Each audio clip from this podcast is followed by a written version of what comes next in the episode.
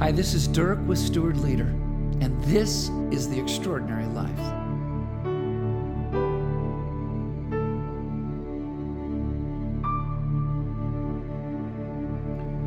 So, what does for thine is the kingdom and the power and the glory really mean? I mean, look around. I don't see a castle or knights or kings or queens.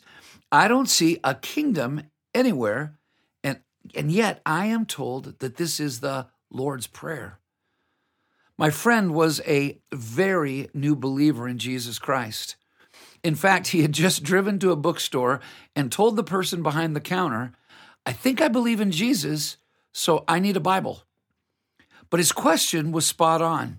He had just stepped into a new kingdom in the midst of all kinds of kingdoms. Now, we have been through a, a, wretched season of campaigns for as close to what we can call a king. And as folks are trying to figure out what it means to follow Jesus Christ, the King of Kings, as we pray and as we sing, it's sometimes difficult to just put one step in front of the other. We look at the kingdoms of our world and we see a wrestling match for political posturing, military might, economic struggle, struggles, tariffs, borders, cultures, etc., etc. But what do we mean when we say kingdom? How do we do our best to follow this Jesus, God's Messiah, God's King, and to be about a kingdom? Here is a picture right after the crucifixion and the resurrection. After his suffering, Jesus presented himself to them and gave many convincing proofs that he was alive. He appeared to them over a period of 40 days and spoke about the kingdom of God. The kingdom of God was the focal point of Jesus' ministry. He told the disciples that the kingdom is at hand, that it is here, and that it is within them. It was clear that his good news was way beyond saying a prayer to ensure a ticket into heaven. Jesus lived out the wonder of the kingdom of God. It is subversive. It's upside down.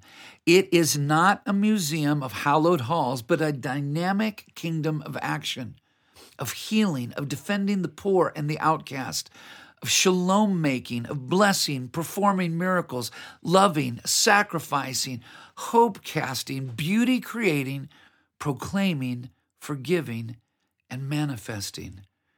And Jesus spent his last 40 days with his closest followers, teaching them how to access the kingdom of God. So, what do these words mean to us today in the cultures that we live in, in the church cultures that we're a part of.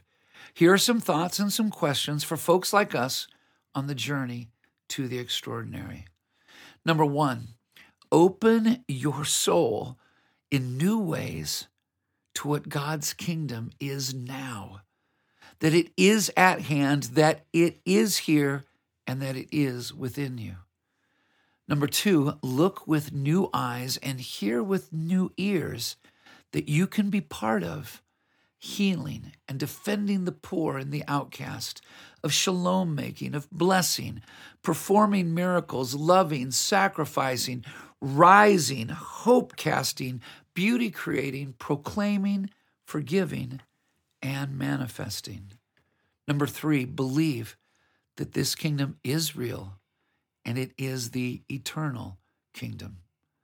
Number four, observe. Observe the political system that you follow.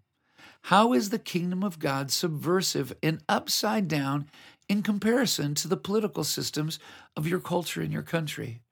And number five, serve. Serve each day as a vital part of the kingdom of God right where you are. You can start right now, today.